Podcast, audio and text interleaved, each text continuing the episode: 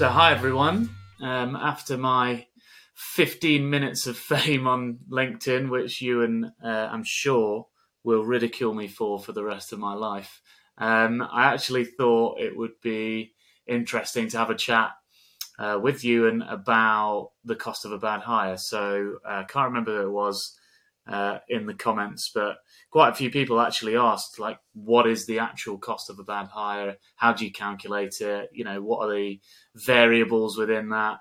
Um, so I thought maybe it'd be worth recording a quick ten minute episode. If that, we, we might run out of things to say quicker than ten minutes. But, um, but yeah, so that's, that's the purpose. Ewan, thanks for coming on at short notice. Thanks. I'm excited to be on this special episode. Special episode. Go us. Um, so, I mean, the best place to start is probably just talk about uh, what is the cost of a bad hire. We've now got somebody ringing on the doorbell. Brilliant start. Is it a ring doorbell? Um, no, it doesn't, sadly. Uh, so, the I think it was Oxford Economics or something like that did a study of the cost of a bad hire, and they estimated that it was somewhere between forty-two thousand and one hundred thirty thousand pounds. Um, and that's predominantly made up of a few things. So um, recruitment costs up front, so agency fees, et cetera, uh, management time to actually get through stuff, technology, and uh, opportunity cost for having the wrong person in the role itself.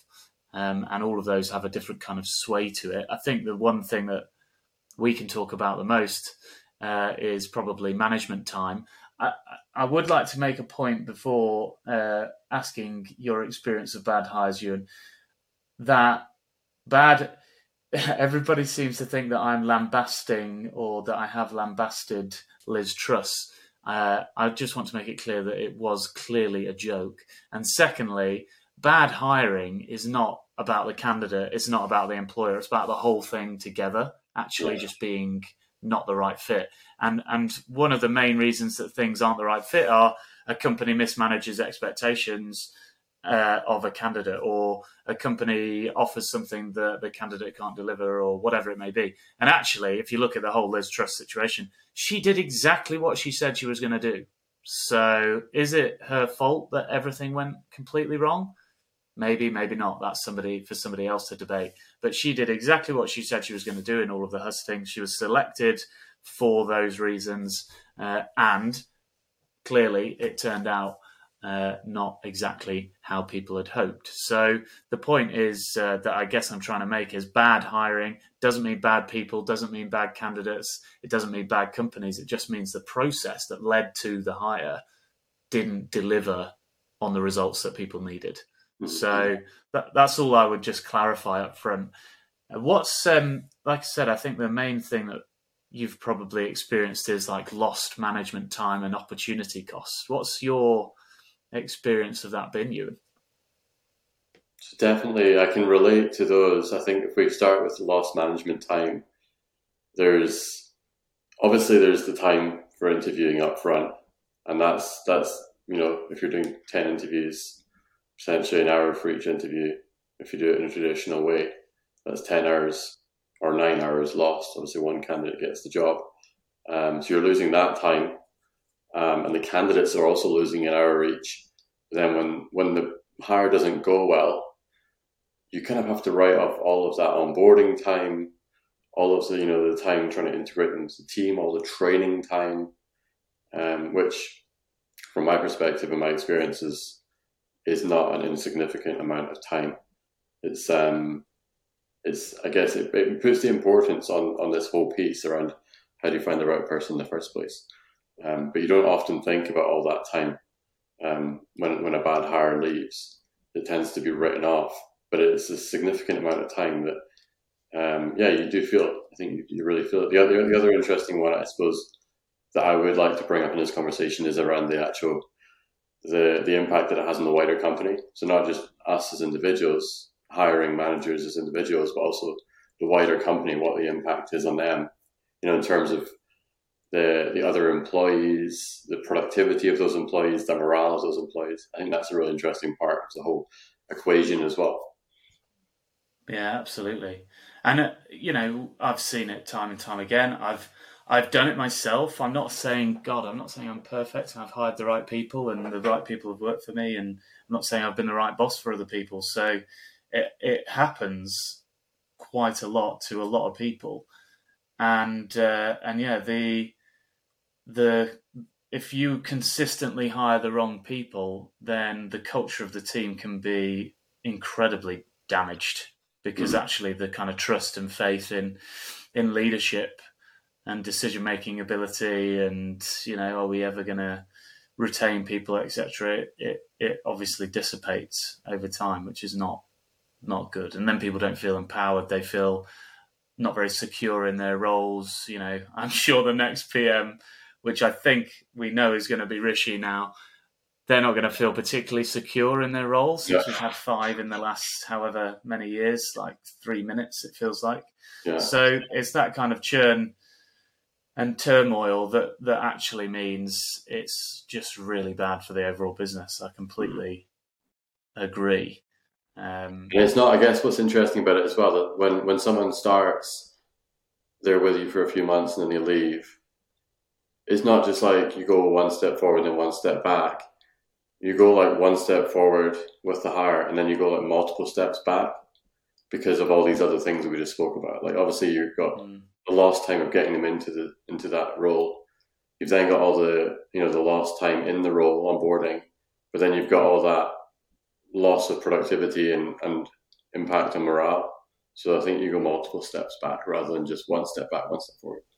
Yeah, absolutely. I also think just from a, uh, if you flip it on its head completely, again, this is just leaning on the comments that we had on this ridiculous post that three point six million people have had impressions on, which I just find ridiculous.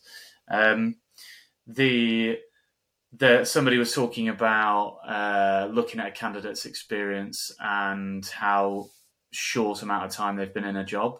Like, the cost of a bad hire does not just stop with the organisation. It absolutely goes to the person that, that you know, was in the wrong place or at the wrong time, right? And they leave the organisation.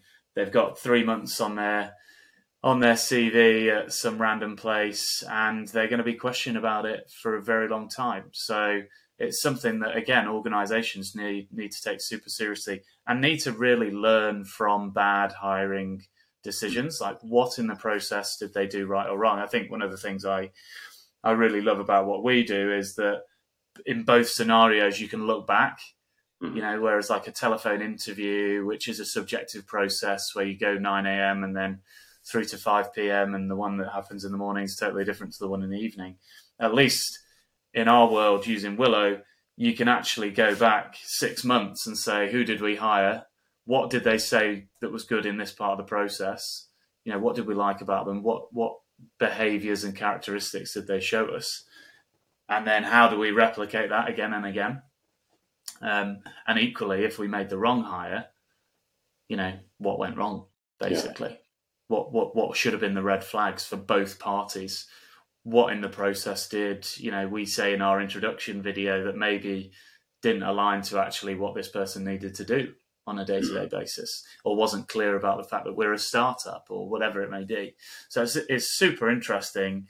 The uh, the just the reaction is is very interesting in itself, and the uh, the debate between like whose whose fault is it? I'm not saying it's anybody's fault. I'm saying actually it's it's kind of everybody's fault. Like, you know, what needs to be improved so candidates don't talk rubbish in interviews to get a job, and what needs to be improved so that organisations don't sell a dream that doesn't exist, you know, or vice versa.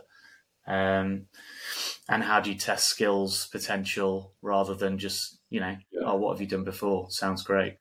Mm-hmm.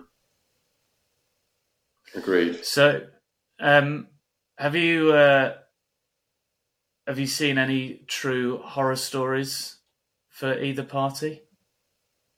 Anything like the current state of the Conservative hiring policy? No. I think the, the true horror story is exactly what the Conservatives have done, where you not only make the wrong hire once, you make the wrong hire multiple times. Uh, I think that's probably like what you were just saying a minute ago, where you don't learn from your mistakes. Uh, exit interviews are quite an interesting solution to, to this problem as well. Mm. Exit interviews really allow you to shine a light on what exactly, you know, went wrong in the whole hiring process. Especially if it's like they've only been in the business for a few months, the exit interview can be really relevant to mm. the hiring process, because it'll still be it'll be reflecting on a lot of the things that have just happened, you know, through onboarding and selection process and things. Uh, but I haven't seen any per- personally any, you know, horror stories. But I think the the horror stories are really where, you know, businesses don't don't learn from those mistakes, and they just continuously try and fill the wrong person into the wrong role over and over again. Yeah. Yeah. What would be, um, what do you think would be your top tips to kind of avoid a bad hire? Uh, well, the the one that you just mentioned is my favorite one, which is don't try and sell a dream. I see that way too often, where employers want to sell this dream role, and then the candidate joins, and then within the first few days, the reality of that dream don't quite line up with what the what the expectations were at the start, and and then all you end up with is is you know this like expectation of here, reality here, and they never quite meet in the middle. No matter how hard the employer yeah. and the candidate try, they've missold the job, and I think that is probably one of the key things that should not happen.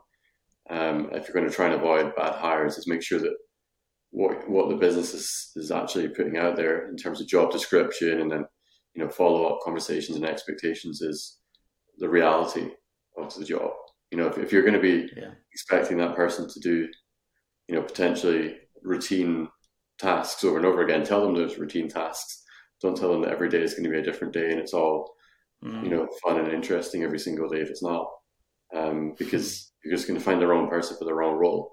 And and what's interesting about that as well is that it might be, you might think to you know, yourself that that's not a sexy part of the job, so you remove it from the job description.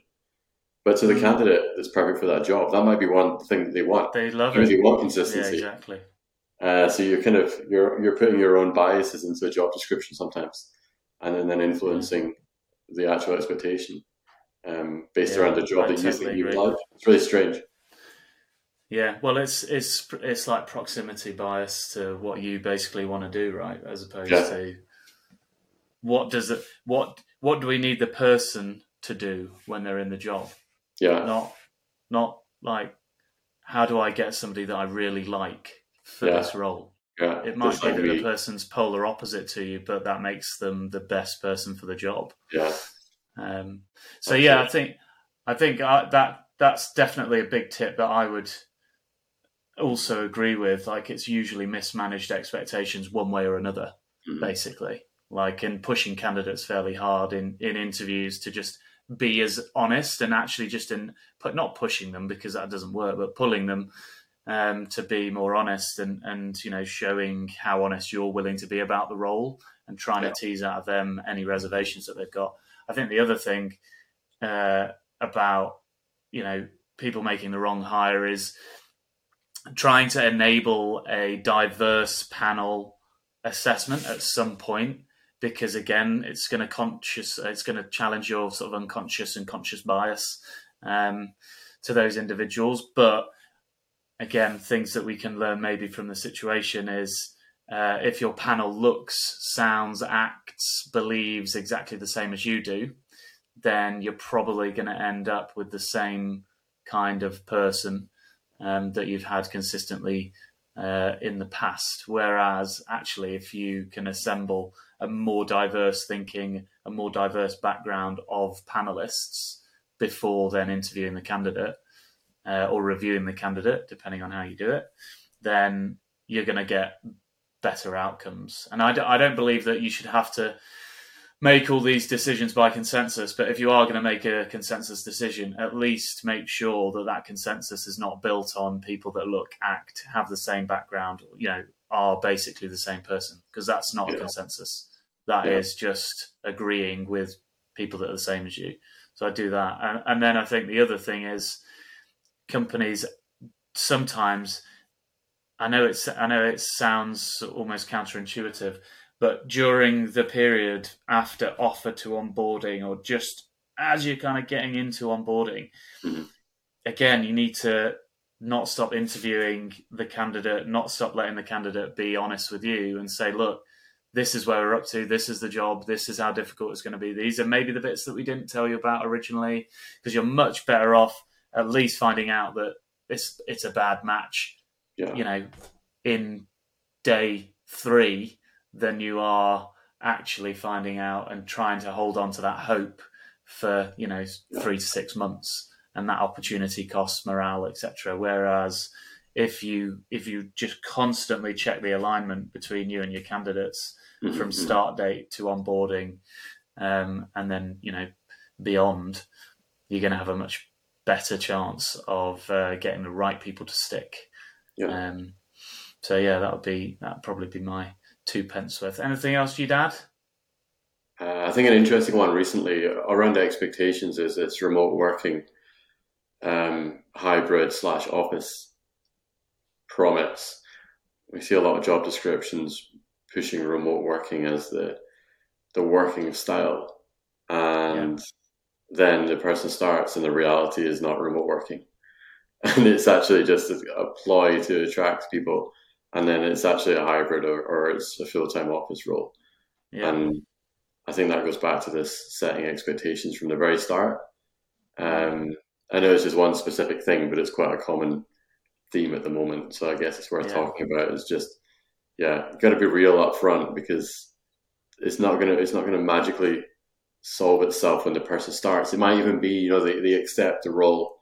They're then there for two years, but for that entire two years, that might just be eating away at them, that this, yeah. this false expectation of remote working was planted in Absolutely. Their mind at day one. And people don't just like let go of things as well. They could be like a small thing that just eats away forevermore at that person. Uh, you know, they maybe made plans to work remotely. They maybe like started making wilder plans to maybe move abroad or do something, and then all those things have been shut down. Um, they might not be leaving straight away, but they might just eat away at them until they do leave. So I think yeah. just trying to be upfront about everything and be like as bare and as honest as possible at the start is is the right thing to do. Particularly yeah, which is like, really things like that. Which is a lot easier said than done. Especially Absolutely. if you're in, you know, if you're in a large corporate organization and you've got governance and, you know, all of this stuff. And, you know, I think one of the common things is like you have a challenge as a business uh, in a certain thing. And, and maybe, you know, somebody's written about it on Glassdoor. The worst thing you could do is ignore it, actually. Yeah. The best thing you could do is say, look, we, we're aware of it. This is what we're doing. Yeah. And, and the worst thing you can do is say that we're aware of it, this is what we're doing, and that be a load of rubbish. Yeah. And you're just lying to try and overcome it. So you do actually have to, you know, live and breathe the changes that you're trying to make. And, and uh, I think, again, that comes from things like exit interviews, as you yeah. mentioned. That would probably be my final point is, if you're not if you're not reviewing the process, if you're not understanding why people are leaving, if you're not understanding why people aren't succeeding within your business, you know, and you find that it's a common error, mm-hmm. uh, then it's totally up to you to figure out why that's not working. It's not up to the candidate. Yeah. It's up to the, the, the hiring managers, the leaders of the organization to get that information out and improve it. Um, Final yeah. thing, just before we go on exit interviews, actually, exit interviews don't have to be scary face-to-face interviews with people. Because mm. that's, I think that's what a lot of people get put off by. They don't want to sit in front of someone on their last day Yeah. and ask them questions. But an exit interview doesn't need to be like that. It could be a simple, you know, email with a bunch of questions in it, or it could be yeah. a form. Like, you know, a lot of people use a form. We we use, use a form sometimes, and the candidate can then fill it in, or the, the employee can fill it in, or even use a Willo and actually have them record some answers Absolutely. in Willo. Those those things obviously reduces some of the stress and anxiety around doing exit interviews. Yeah. Well, I think the again, this is a it really has been an insight into British culture. But um, in the Post, people talking about blame culture and stuff, and, and obviously it was a joke. Number one, uh, and number two, I again, I'll reiterate, I wasn't blaming her for being a bad hire. She did exactly what she said she was going to. Do I agree with it? Again, not commenting on that. Um, but the the the funny thing is about. Um, exit interviews, and I've been in these horrendous exit interviews, is people do look for something to blame rather than something to learn from. Mm-hmm. Like, it's why are you leaving, not what could we do better? Mm-hmm. And if they're your exit interviews, you need to change them immediately. Yeah, uh, because it's just not, it's just not worth it. You're going to get nothing from it except for everybody's going to leave the room angry at someone. Yeah. So what's the point? Um, we have a good blog on exit interviews. There's a good blog on, on the Willo blog about exit interviews. Awesome. Put that in the link. Yeah, we'll put that. We'll put that down below. Um, obviously, I'm a linkfluencer now, so that's the kind of stuff you're meant to say. Uh, make sure you subscribe to the podcast. Uh, uh, anyway, thanks for your time, Ewan, as always. Thanks. Catch up. That was a fun special episode. Yeah, it was. Maybe we should do more of these, intermittent, just yeah. founder chats. But there you go. Thanks for listening, everyone. Hope it was helpful.